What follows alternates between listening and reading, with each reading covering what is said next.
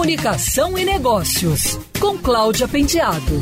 Oferecimento ABAP Rio, Associação Brasileira de Agências de Publicidade. Entre as muitas investigações que profissionais de marketing e de comunicação em geral estão fazendo sobre o comportamento das pessoas no isolamento social, a agência Mutato fez um estudo bem interessante. Chama-se O Amor em Tempos de Pandemia e analisou como as pessoas amam, se relacionam, lidam com a saudade e outros aspectos. A metodologia usada foi de Desk Research Social Listening, a partir de menções sobre o assunto capturadas em redes sociais e na imprensa. Entre as tendências está a de buscar conexões emocionais ainda que à distância. Alguns dados mostram a ampliação do uso de aplicativos como Tinder e OkCupid, sendo que nesse último houve um crescimento de 200% na quantidade de encontros virtuais.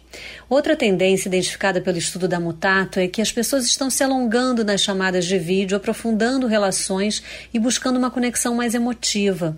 Há mais trocas de mensagens e uma alta de 20% nas conversas no Tinder. A quarentena também veio para definir melhor relações que estavam um pouco insossas, seja fazendo com que as pessoas assumissem de vez relacionamentos ou terminassem relações que não iam bem.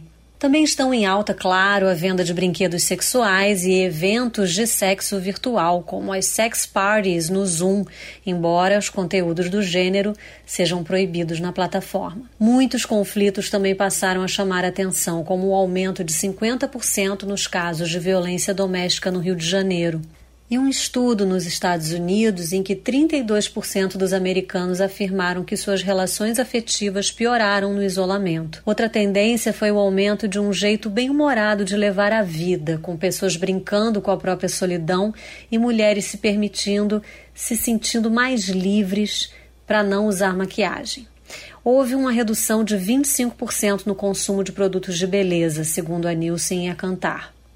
Amor na pandemia deixou claro que ninguém vive sem amor e todos estamos dando algum jeito de manter em alta as nossas conexões emocionais.